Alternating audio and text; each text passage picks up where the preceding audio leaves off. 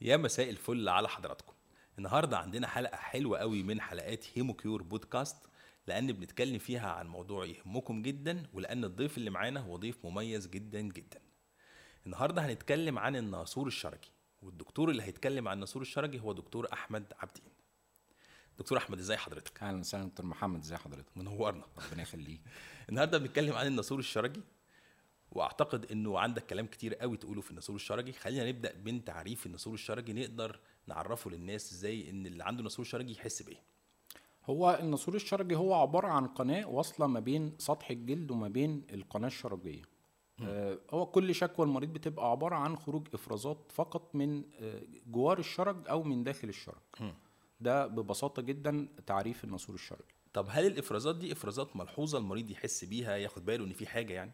آه طبعا هي الشكوى الوحيدة اللي بيجي بيها مريض الناسور الشرجي هو ملاحظة إفرازات بتخرج منه سواء على الهدوم سواء على شاش سواء على أي حاجة هو دايما بيحس بخروج إفرازات فقط. دي الشكوى طب, الرئيسية. طب إفرازات دي عشان برضو نسهلها على الناس حاجة ليها لون يعني؟ يعني مثلا يحس إن لون فيه حاجات ملونة حاجات بيضة حاجات صفراء آه هي غالبا بتبقى واخدة اللون الأصفر ده اللون الشائع دايما اللي المريض بيلاحظه وبيجي يشتكي منه تحديدا بال- باللفظ.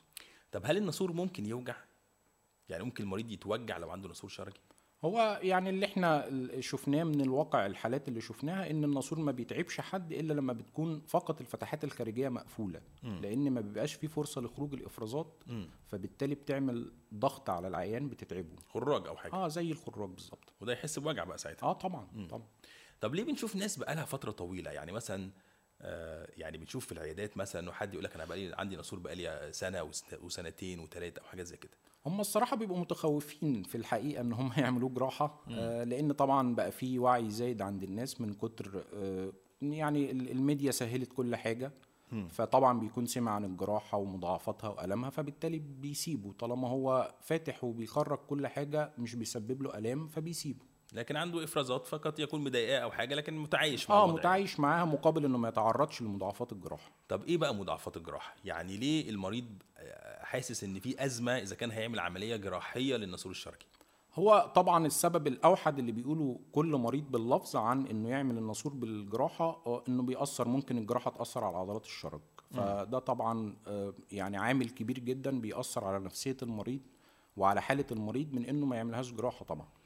والعضلات دي هي عضلات مسؤولة عن التحكم مثلا. آه طبعا طبعا دي العضلات آه، اللي بتتحكم في عضلة الشرج كلها. يعني هو طبعا المريض حتى لو اقنعناه بأي سبب كان آه، هيرفض الجراحة للسبب ده. بس أنت عارف أنا أفتكر آه، زمان حتى أساتذتنا كلهم يعني لما كانوا يتكلموا عن الناسور الشرجي أو ما كانوش يحبوا حتى يعملوه.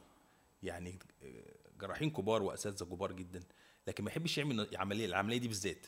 هو يعني طبعاً. مش عايز أعمل عملية ناسور الشرجي آه طبعا. لنفس السبب لنفس ال- السبب اللي هو العضلات. هو سبب وحيد وهو عائق وحيد طبعا في الجراحة. إن في خطر. طبعا طبعا 100% وساعتها الخطر آه، بيزعل يعني. طبعا.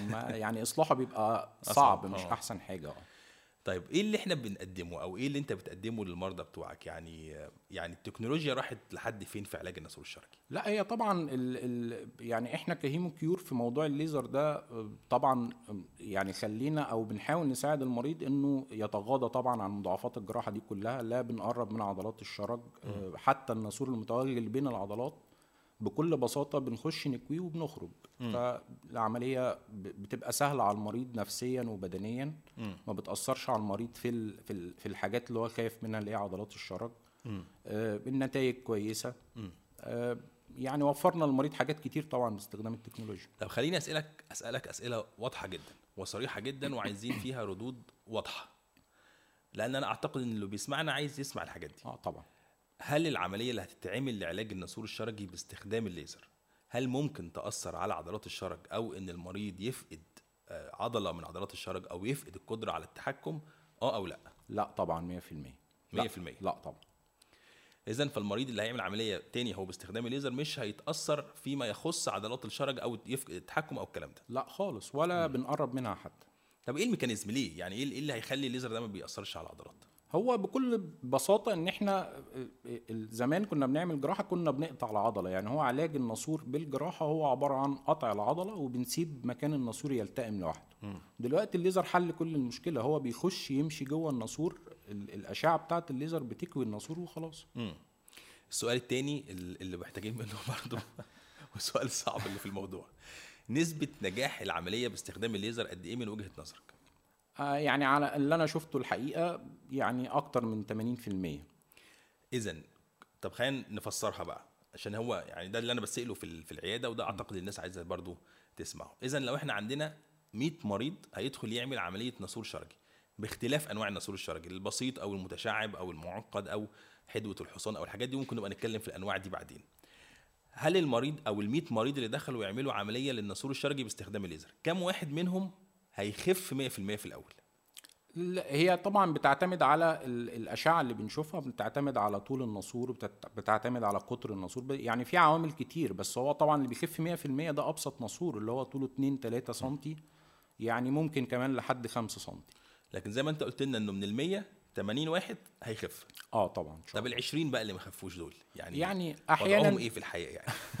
أحيانا ساعات بنخش نكمل مرحلة تانية آه، بيبقى باقي أجزاء بسيطة. يعني اللي بيعمل مرحلة أولى مثلا من ال 80% ما خفش بيكون الناسور بتاعه طويل بيكون حوالي 10 سم أو 12 سم فطبعا ده احتمال وارد طبعا إنه ما يقفلش كله من أول مرة. بنحتاج نتدخل تاني عشان نكمل الأجزاء الباقية. اذا فال 20 اللي ما خفوش دول هم اولا ما اتضروش يعني ما زالوا يتحكموا في التبرز. وكل حاجة. بالظبط. ويستكملوا إجراء العمليات في مرحلة تانية. بالظبط كده طبعا. طب هل بقى برضه هسألك السؤال ده وأنا عارف إنك هتزعق لي عليه بعد التصوير. هل عندك مرضى دخلوا بعد المرحلة الثانية كتير. كتير طبعا. أيوه. بيدخلوا. آه طبعا بس هو ال- الفكرة يعني مريض المريض اللي بنعمل له نصير بالليزر ممكن ندخله 10 مرات إحنا ما بندروش في حاجة. آه ال- ال- الفكرة كلها إن الناسور بتاعه بيبقى طويل. لكن لازم يبقى بيتحسن. يعني بعد المرة الأولى ما خفش 100% لكن أحسن المره الثانية أحسن المره الثالثه أحسن وهكذا. بيتحسن طبعا بدلالة الأشعة كمان اللي بنطلبها بعد العملية. اذا فتعالى نقول إنه خلاص ما بقاش فيه خوف يعني ما بقاش فيه مضاعفات ممكن تحصل.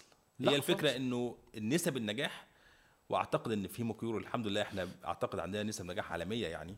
وإذا كانت 80% دي إحنا بنتباهى بيها لكن دايما بنفضل شايلين مسؤولية ال 20% اللي ما خفوش في المرة الأولانية واللي هيخشوا مراحل تانية. طبعا عايزينهم يخفوا. بالظبط. آه. طيب في- آخر ال- الحلقة بتاعتنا يعني إذا قلنا لك نصيحة منك للناس إنه اللي عنده نسور شرجي يعمل إيه أو اللي عنده أي مرض تاني من أمراض الشرج هل ممكن يتحول لنسور شرجي ولا لأ؟ أو تنصح ده بإيه وتنصح ده بإيه؟ هو طبعا يعني بنصح أي حد إنه آه، ظهور آه، أولى الأعراض لازم طبعا يتوجه لطبيب مختص إنه يكشف عن الموضوع. ده أول حاجة سواء آه، حدوث خراج سواء في وجع جوار الشرج سواء في حباية صغيرة مهما كان حجمها صغيرة أو كبيرة في التهاب في إفرازات طبعا لازم يتوجه بالكشف ده أول حاجة. تاني حاجة دي تبقى حاجات بتبقى ما بعد العملية يعني بعد ما بنعمل له العملية بنقول له على شوية احتياطات بس عشان يخلي باله من يخلي باله من باله منها آه، بحيث إنه يتجنب إن الموضوع يرتد عليه تاني. بس مش أكتر. بتحتاج أي اشعاعات أو حاجة أو أي فحوصات للمريض؟ آه طبعا بنطلب دايما آه، أشعة رنين مغناطيسي. دي أحسن حاجة بتبين آه، الناسور وبتوصف أبعاده وعلاقته بالأنسجة اللي حواليها. في أحيانا أخرى طبعا آه، المريض اللي ما بيكونش قادر إنه يعمل رنين ممكن نطلب له حاجة اسمها أشعة تلفزيونية على الشرج بالظبط. آه، نورتنا وشرفتنا وهم عاملين شكراً يشاوروا لي. عشان نخلص الحلقة لكن أنا عارف إن إحنا عندنا لسه كلام كتير نستكمله في حلقات تانية إن شاء الله. شكرا يا دكتور محمد. شكرا. شكرا محمد. شكرا جزيلا.